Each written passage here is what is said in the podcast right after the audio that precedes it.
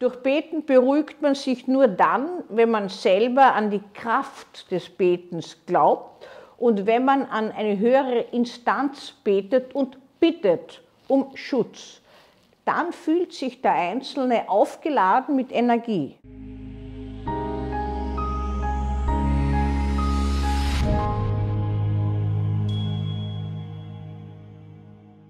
Beten, meditieren, Mantra singen haben idente Effekte. Es kommt nur auf den Ausgangspunkt, auf den Standort an dessen, der es tut. In Zeiten der Bedrohung werden Menschen wieder gläubiger, heißt es.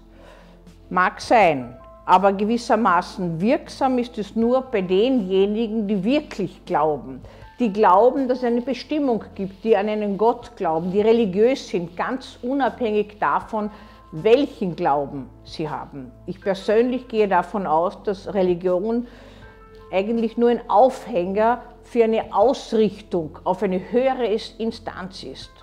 Und daher ist es völlig unabhängig davon, ob ich jetzt Mantra singe, ob ich jetzt bete, Rosenkranz beten oder ob ich in irgendeiner Weise sonst in einer rhythmisierenden Art und Weise etwas sage. Es sind hypnotische Effekte durch die Rhythmisierung, durch die Monotonie, man könnte sagen, ist eine Art Selbsthypnose.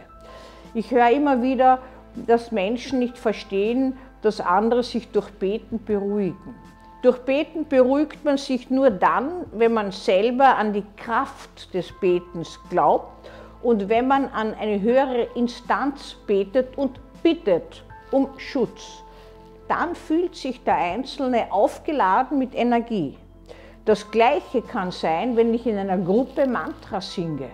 Aufgeladen durch Energie, gemeinsam singen, gemeinsam gewissermaßen diese Monotonie des wiederholenden langen Mantras in einer Stimmung einer religiösen Atmosphäre oder einer spirituellen Atmosphäre, wenn sie das religiös-sakrale stört. Es ist eine gewisse Stimmung, die berührt. Und diese Stimmungen, die berühren, sind heilsam die beruhigen und schaffen Kraft für Neues, wenn etwas unglaublich Bedrohliches oder aus dem Alltag gerissenes auf uns zukommt und wir nicht mehr weiter wissen. Not lehrt beten, gibt so einen alten volkstümlichen Spruch, das geht in diese Richtung. Aber natürlich ist es dem Einzelnen überlassen, ob er jetzt meditiert für den Frieden, für ein Miteinander, für ein Ende eines Krieges, für ein Überleben, für ein Ende des Leids, was er tag tagtäglich sieht, ob er Mantra singt oder ob er betet. Ich würde wirklich meinen, man sollte das mit Respekt betrachten und nicht subjektiv gewichten. Es sind nämlich völlig idente Vorgänge, die hier erzeugt werden, unabhängig davon, was man von dem tut. Ob man singt, ob man äh, in gewisser Maße betet und Dialog mit Gott führt oder ob man meditiert.